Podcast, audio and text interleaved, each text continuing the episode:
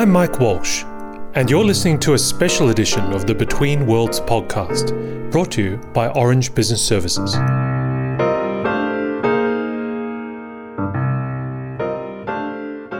I'm in Paris today, not far from the Champs Elysees in the uh, wonderful offices of LVMH, and I'm sitting and having a coffee with uh, Mohamed Mafouk, who is the head of operations at the LVMH Group, the world's largest and most successful luxury brands uh, conglomerate. Uh, Mohamed, thank you for your time today. It's wonderful to meet you. You're welcome. Thank you. Uh, you know, I was reading some of the background profiles of you, and I was fascinated to see that you actually uh, originally came from Casablanca in that uh, wonderful country that is uh, Morocco. Yes, that's my place of birth. Uh, still have some family there and still enjoy going there a couple of years, a couple of times a year. Is it true that when you were small, you actually dreamed more of uh, being a novelist or a, a poet rather than a, a luxury expert? And so you have been reading a, a lot of sources. That's what I was doing when I was still in, in Morocco, and I probably have never dreamed about being head of operation or doing IT stuff. well, you know, it, it, it you, are I think, um, at a really fascinating moment in the sort of the, the evolution of luxury because the, you know, the new uh, luxury consumer has never been more different. They're younger, they're more connected, they're more global, and I think in many ways they're more demanding um, of brands than at any time in history. What impact has this had on LVMH's view towards the role of technology and digital in the last few years? Well, we, we are realizing more and more that this is having a huge impact on the way we are going to talk to the new generation. We are in a business of heritage where you know you you will be raised in families where you dream of buying the same thing that your parents used to have and because of our product used to be timeless you know, you will have a watch and you will dream to have the watch that your father had, and, and you know, and that heritage comes. So, and some of your uh, brands go back to the 16th century. Uh, we even have older than that. One of our wine is back uh, dated to the 14th century, 1396. Right. So it, they are really old. So that tradition was more like a family tradition. Uh, today, there is still part of that, and we are proud to continue to maintain that tradition. But uh, we see more and more the young generation looking to what other things about it, into social, looking for advice, looking to, I mean, asking for more and more information because the offer have become bigger now than it used to be. So yes, communicating with the new generation and impacting them at the right moment where they are through their, I will say, consumer journey is becoming important. And digital is the most important tool to get in touch with them. I mean, yes, we get in touch with those guys when they make it to our stores, but usually when they make it to our stores, is they, they have already made up their mind. Hmm. And have you started to look more closely at that uh, customer journey in terms of tracking the data points of, and the interactions? Well, the great thing about LVMH is we have we manage more than 70 brands. So each of our brand is really at a different stage. Yes, we have some of the people who almost completed the journey, if we can if we can ever complete a journey, and we have some of the people who are really still at some early stage of adopting digital in the journey. We continue to be proud of uh, our stores. I mean, we are making them unique. We are making the sales moment really a memorable moment for our people. And we will continue to drive people toward it. But we recognize as well that digital, and by digital, we don't mean only the e commerce side, but we believe as well that the call centers, I mean, interacting with the human being, have a role that is becoming more and more important. What are some of the innovations in the call centers that you've been experimenting with? Well, uh, the call center, when we started, you used to have only a phone as a way of interacting with the customers. Now, it is not rare that the customers send you a tweet or uh, interact to you to your ch- Facebook channel or want to have a video uh, when they are interacting with you. So we are introducing all those means of getting in touch with the customer, and we will use whatever tools the, the our customers feel comfortable with. So WeChat in some part of the world, or uh, Twitter, or Facebook, or phone. Uh, you know, I, have noticed this new habit in some of the luxury boutiques in Paris where they will get your details on WhatsApp. Uh, I know because my, my, my wife was suddenly getting messages from the um, very industrious shop assistant telling her, t- sending her pictures of new things that arrived. Absolutely. And it's very different from getting an email because it's very personal, it's very direct, and it's very dangerous. well, it, it, it, yeah, I, I, see what you mean by it being dangerous. But to be honest, even before this technology came in, I can remind once uh, being called in one of our store where we established a Skype between a husband and his wife in New York because he wanted to buy a gift, but he was not making his mind on the color or the size. So we say, well, you know what? The best way not to get it wrong is let's establish that Skype so they can see the product and decide. So right. that was a kind of use of technology uh, on the spot to be able to help that customer through one of his journey. So, is there a, a, kind of a new technology stack you're having to think about in terms of retail? Like, uh, well, definitely yes. I mean, all what is happening on the social sector and the mobility is really changing the way we interact with the customers, uh, and it's it really have a profound impact even on the element of the infrastructure of the IT. So we're not talking only about the application, yes. we're talking about the infrastructure. Uh, I'm an old man now, so I remember when we had stores where you will be talking about a 64K line to hook one of your stores because basically it was to do, you know, transactional piece that you wanted to, re- uh, to take to the headquarter. Uh, today, you know, say average store will need more than 20 meg. Right. And the reason for that is well, we, we pilot the music, we pilot the videos that get displayed in that. We give Wi-Fi to the guests coming there. We are giving mobiles to most of the sales associates. And if I look at, for example, some of our consumer will make it to a Sephora store, they pick up a product, they want they will scan it and they would like to see the video how to. Now, when they are in the store, they will not understand that they are still going through maybe they are 3G, 4G connection, and that will be uh, will not provide them with the right experience. So I rather get them connected to my Wi-Fi and do some caching in the store, so that the experience when they are having the product in their hand and the time it will take them to reach that video is instantaneous. That that really can increase our sales. Are you also looking at the, the data around Wi-Fi usage to give you a sense of where people spend time in the store as well? Definitely. I mean, uh, I mean, either through the Wi-Fi or through cameras and analyzing videos, obviously anonymized videos, to find out what are our heat zones, why people make it right when they come off, out of the escalator rather than making it left. Believe me, those are real examples when we find out that placing a mirror somewhere causes people when they come to the escalator to turn one way or to turn the other. So you are creating heat zones which have more sales than a cold zone where in which you are not doing that much sales. Right. So yes, those are data that we are looking at. And I think Sephora was a great example because that's very much at the cutting edge of the future of retail within the LVMH group. I was fascinated by some of the new concept stores and the, you know, the, um, you know, the tip uh, program that you guys have put together. Can you talk a little bit about that? About some of the ways that you've been innovating in the in the retail concept? Well, really, several things in in in the retail concept for Sephora. First of all, it is really one of our most successful brand in mixing uh, uh, you know, the mortar and the dot com. I mean, it's our highest and biggest business, even in terms of numbers in e-commerce. Why?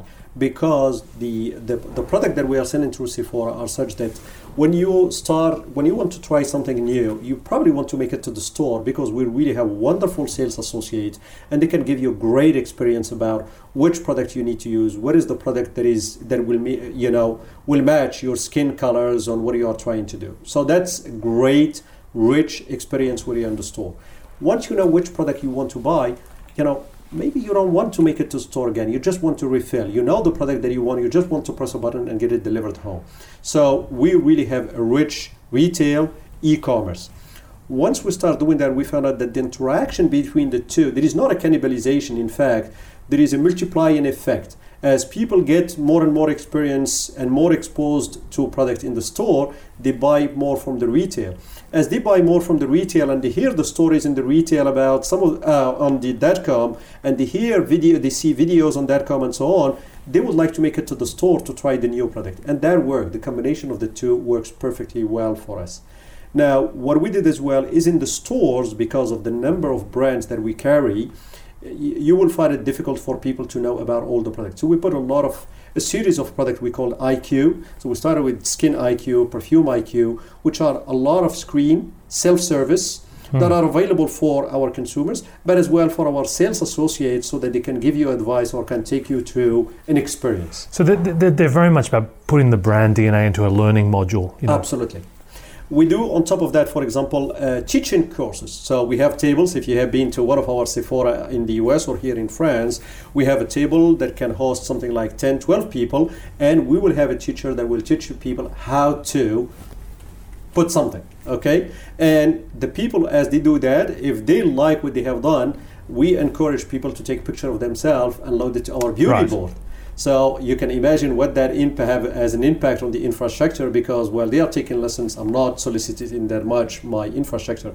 But once they take, start taking those photo high resolution, put in their comment to share it with friends, all of that get uploaded uh, over you know small period of time and increase our demand uh, on term of infrastructure.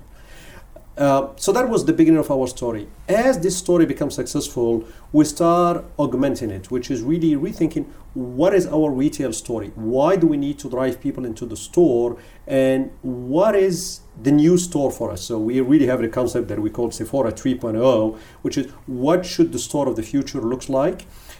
in big cities, in smaller cities, where I may just need a small pop up uh, because the population, unfortunately, will not, the economics are not there to allow us to have a 4,000 square feet, uh, you know, surface, but I may have a smaller that will have my A category product, but then all my B, C product will be only on that com. And our customer, they will still give them the choice, come back tomorrow and collect it from the store, or we can ship it directly home. So that opened for us new horizon in terms of convenience, where we see ourselves maybe continuing to open more stores in some remote areas, but smaller format, Right. but still giving our consumer the full choice. Does that model of the compact format with the e-commerce back end, do you think that will influence the other maisons as well? I again, it really depends on the categories. I, I believe that in the perfume and cosmetic, that's we see that as a winning model. Uh, at least we see it for the time being as a winning model. Uh, in in the fashion, you know what? You don't buy fashion as frequently as you buy perfume and cosmetics. So people will continue to enjoy that experience. I mean, and you know what? It's it's an art. We developed that art of welcoming people to the store. Hmm. You, you know, for for male guys, we don't believe it, but some of the lazy may spend a full day there. I mean, they will have their lunch there, and and you know they will try several things. It's it's it's a wonderful moment, and that's why people do not replace it easily. We have not yet found how to replace it on on the digital side. People enjoy that moment where you are going, uh, you know, to be pampered by our. It's a very human, It's uh, a very human, human It's- experience, It's heavy on touch, you know, emotions, Hmm. so people enjoy it. Uh, I was discussing that with some friends and say, well, will you buy your wedding rings through the internet? Probably that's there is some magic about that moment where you are going to engage. But Blue Nile's been very successful, though. Hmm? Blue Nile has been very successful. Well, they have been, but you know that's where we need not to be adamant about only one sector. We need to provide that magic for some of the people that want that magic and they are close to one of our stores. But we need to recognize that Yes. even though we have four thousand stores, we are not close to you know a lot of population, and they may enjoy having you know a digital experience and maybe having the things shipped. This is the interesting tension because in, i- traditionally in luxury, g- your growth was very much driven by increasing geographic distribution. Um, so if you open more stores, you get X multiples of growth. But in this new digital world, the you know the algebra is changing. Uh, it is still true that we still enjoy some growth by opening more stores because we have not reached all the countries and we have not reached all the population that want to have our products. So that can continue to play a role. But I agree with you that digital can give us much, much more opportunities. Opportunities, for example, to open digital before physical Hmm.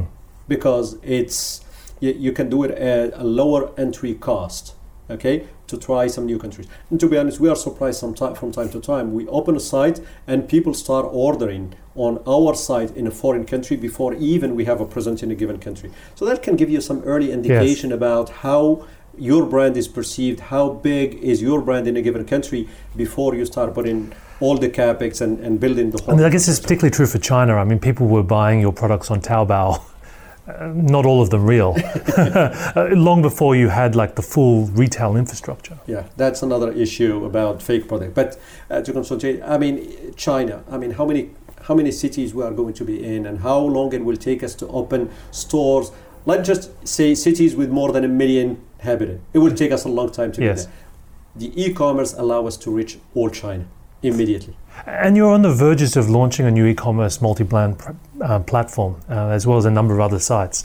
Um, can you talk a little bit about that, and and, Well- and I guess what the lessons you've learned from the, the previous incarnation of uh, e-luxury? Uh, it, it is a second trial today. We, we believe, I mean, you know that we are present in the selective distribution sector through Sephora, but through Le Bon Marché, which is one of our, uh, I mean, store multi-brand. So this is an adjacent to Le Bon Marché to say why can we an e-commerce brand in which we are not going only to sell our brand, we are going to sell as well uh, competing brands. So it's really uh, we don't see our brands will continue to have their own e-commerce, continue to have their own full journey. Hmm. But this is another adventure, another business that we are trying to see our expertise in bringing maybe some smaller brand that do not have retails. Uh, can we use our name, our ability to brand and to address our consumers and give that as an opportunity to some of the nascent brand as well as to some of the established brands? Coming into this with a lot of um, your own existing infrastructure, what advantages are you looking to leverage with this platform that a you know a pure internet player like a you know Yoox or Matches Fashion or Net-a-Porter didn't have? Well, I, I believe that a lot of our customers are reassured by the physical stores.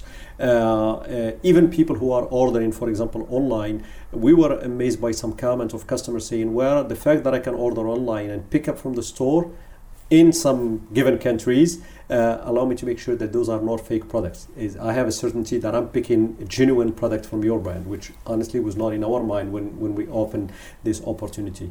Um, so I believe that that's that's a plus. It's a reassuring factor, and there are some moments where people want to have I will call um, a more human touch to that buy-in ceremony that they can have with us that they cannot have with the pure digital. Hmm. But at the same time, I recognize that some of the people that know what they want and they have enough information, they just want to get it and want convenience, and we need to be there.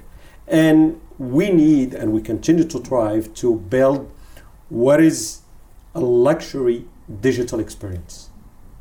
You know, it will be shame on us that you start having a, luxury experience when you are on a website and so on, and then you get delivered the brown box that again being thrown in your garden. That's not luxury. So how we deal with that? We start experimenting some what we call white glove deliveries.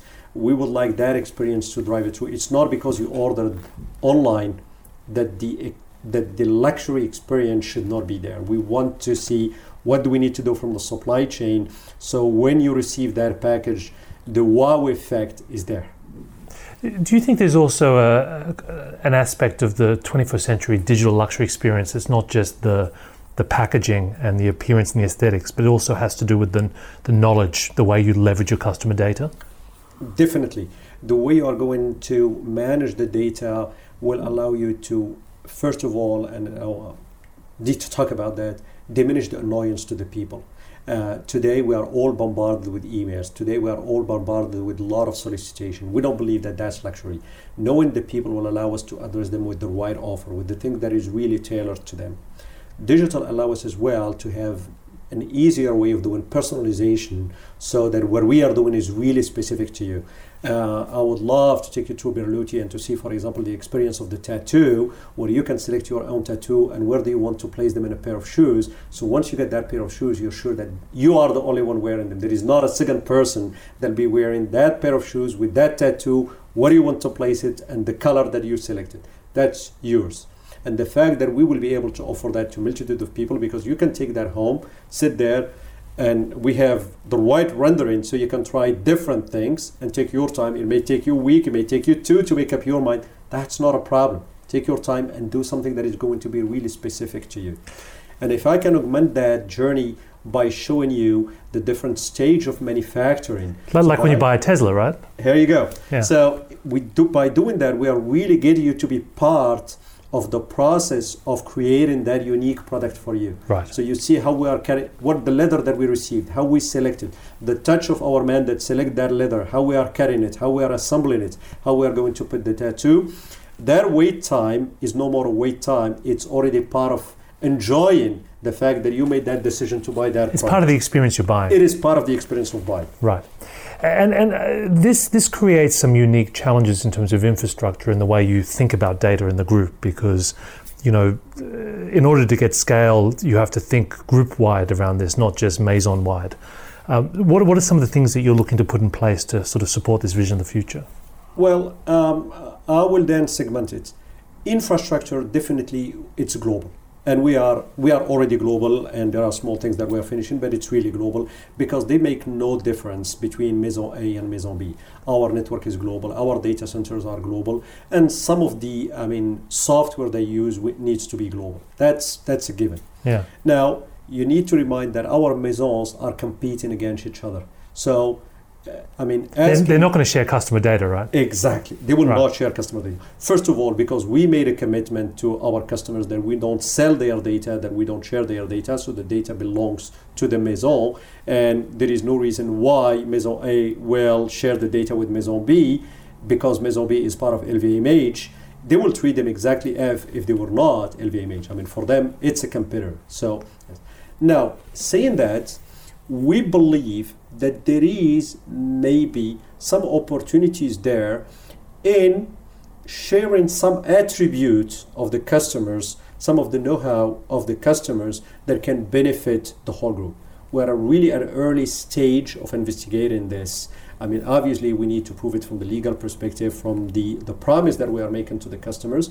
But let's assume that if if I'm able to look at your journey not only within a maison but within our brands within LVMH, and I discovered that you love sports. Okay, that's maybe an attribute without obviously sharing any of your transactional data with the maison, but just sharing that attribute within the maison that have already information about you as a customer to tell them you love sport. Right. We will not do any activation at the group level. We'll just give them that attribute that may allow each of the maison to tailor better the offers that they are going to present to you. And to even potentially enable the physical shop assistant when they speak to that person to be better informed. Absolutely. So that's something that we are looking at. To be honest, it's really at an early stage to see. Yes. Uh, again, privacy is a must, and we need to, we absolutely will respect the privacy rules that we set for ourselves that are more stringent than any laws. Which is we really don't want to annoy our customers because that's not luxury. But once we get over there, we will try to see what are those touch points that can create value for all the maison. I mean, it's extraordinary with the amounts of data that you can potentially collect to, to be able to apply machine learning and uh, algorithms to it to be able to better understand people's motivations and behaviors would be very powerful. Yeah, we already doing some of that at maison level. So if I look at, for example, Sephora and Louis Vuitton, we already have big data. We have already learning machines. We are already, you know, scrolling all the data. But that's data maison by maison. So LV will be looking to all the data Mm. that they have about you as a customer of LV or as a prospect of LV, Louis Vuitton. And Sephora will do the same thing. So that's already happening today. What I'm talking about is really now at group level, we may be able to say if you are a customer of Louis Vuitton and a customer of Sephora, can we find something in common there that will allow LV and Sephora to better serve you without ever, ever exchanging the information that you give to Sephora and the information to give to Louis Vuitton, but only some attributes. This potential, I guess, for this, these new types of insights, uh, I think creates a demand for new types of talent and leadership because it's not enough just to have a creative or artisanal view of, of luxury. You need to have a very analytical, data driven approach to in- interpreting these kinds of information. What are you noticing in terms of the people you're bringing into your organization and the ways they're making decisions? How is data changing, uh, I guess, uh, the way people, your leaders, make decisions? Yeah, well, that's the hardest piece. And, Yeah. and to be honest, specifically in our sector, is the hardest piece. We, it's always the eternal question: uh, is are we driven by the data or do we create the data? I mean, we have some of the creative. They say they set the trend, they create the future. Okay, is Yeah. because they want red to be the next color that it become the next color. And some of the people say, well, now by looking to the data, we'll find out the trend and then we'll meet the trend. I don't believe that there is a right or wrong answer to this. I believe that there is both. Yes, we will be more need to be more and more influenced by digital and by the data that we are capturing. But at the same time, uh, I don't believe that there is any data in the world that I would have created the iPhone before iPhone was created. So it's a mix of both. where capturing this data allow us to do a much more better job and we see some of the generation that I join is that relying more on the data, which is great. But we see as well some other people who are still instinct and, and again having their belief that they are setting the trend. And the data will just prove that they were right. Uh, joke apart, uh, it is it is the most difficult part. It is getting people to be more data driven, getting people to start believing more on the inside on data. Really different sector by sector uh, retail marketing people now use data extremely uh, extremely well. Logistics supply chain we have been using data for years and years and we will continue to use data. We just have more of it now. Uh, and data is now creating some of the issues like what we were just discussing about the blogger that will put a video on the light color and will just i mean send your demand to the sky and you don't know about it till it happens. So how do you adapt? How you create the agility? So once you see the data, you are able of reacting to it very quickly. And believe me, it, it is a nightmare. I mean, I mean, it, it, it's uh, curious to imagine like a creative director of the future being, you know, part data savant, part uh, artistic genius. But I guess in the nearer term, when when you're looking to hire people to bring them in the team, what are the kinds of qualities or um, you know mental frameworks that you're looking for in a person to, to, make you feel confident that they will fit this future mold? Uh, the the character again depending on w- which category of the people. I mean, definitely in my area, if I have to talk about IT, it is changing whole the profile of the IT people that we are looking at. I mean, we need people that are, uh, I mean, obviously more than immerse in those new technologies and familiar way to be able to drive the application, drive the changes of the future. And to be honest, there are not enough people on the market, and we are all running conversion programs so that some of the people that have been working with us in, you know, all, I hate to call it old technology because the technology that we are using today will become old in few five years. But they're they're used mainly to the V cycle of development. How do we create more agility? How do we get them to be more familiar of new ways of relating to the data to serve our customers, internal customers. Uh, if I look at my supply chain people, I mean, definitely uh, one of the skills that we needed people to master is forecasting because of the short windows of time that we have to commercialize a product. We need to be good at forecasting. We used to do forecasting by looking to the past sales. Uh, and, and you know by definition of forecast is wrong we are discovering that looking to some of the social data give us more insight to the future sales than any of our past sales. But should humans even be doing forecasting? Isn't this something that could be much better done by algorithms? Uh, well, uh, algorithms uh, you know what they do is they usually prolong the cycle. Right. you know you look at past sales and you put some algorithm and that give you the prediction. I believe that in the future those algorithms as they start being branched on some other sources of data maybe the search on google give me a better idea of what people are looking right. for than my past sales. So we have to expand our data set. Exactly. What is the data set? What are the and how do you do the triage of the signals? Because you will have some good signals that you need to capture and you know that those will influence your sales but you have as well some weak signals but they have really huge impact. But to do that those signals how do you get them? Let, let me let me try to, to to to explain this. If a blogger is talking about one of our brand that easy because i have my brand names tagged there so i will go after it and i will find the brands. Great. What if one of the celebrities is talking about whatever story unrelated to our brand, nothing to do with our brand, but it just happened that this person was wearing one of our products. And that became viral because people like the topic. This is the Madonna doing the sing at Place de la République wearing one of our things. She was not talking about our brand and so on. And because there are tens of thousands of people that look at that bag or look at that, that scarf or look at that colors, and tomorrow you will see the demand. How do I even find out that that signal exists? Hmm. So now we are spending a lot of money on artificial intelligence in seeing how can we do image recognition, how can we do product recognition, how can I spot in WhatsApp or on whatever type of Instagram, how can I spot a photo of some of the celebrities that are wearing our product that are not paid media or media. It just happens to be there. Right. And, and th- for this signal then to be fed as quickly as possible through to the supply chain. Absolutely. Once we detect that signal, then we can see how we are going to be able to use it and how that going to influence. To be honest, it's R&D for the time being. We, we're doing progress, we're progressing there, but it's really at early stages. So, just finally, when you look ahead to the next five or to 10 years, what are the aspects of your technology and digital strategy that you think will give you the greatest strength and innovation? I'm, I'm a big believer that uh, big data linked to artificial intelligence will shape the future. Uh, and I say both, uh, because you need large volume of data for artificial intelligence to work. I mean, it needs data. You need to absorb a large volume of data. That's going to shape the future because that will give us maybe more insight than we have today. That will give us more vision about what's going to happen rather than looking to the mirror and trying to understand what already happened.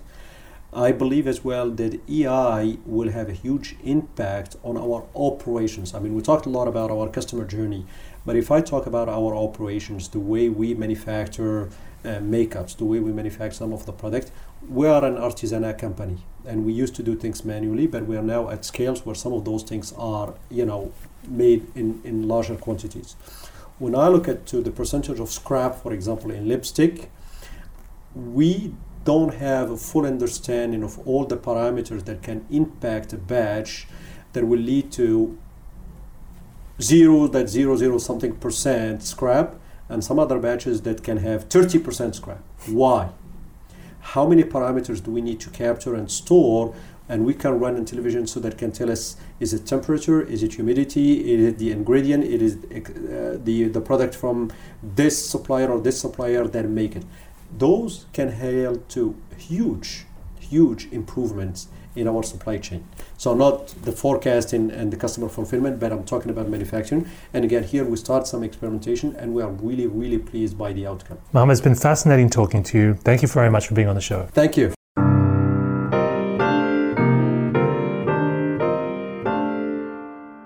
You've been listening to Between Worlds. For more episodes and information on how to subscribe to our podcast, please visit www.mike-walsh.com slash betweenworlds.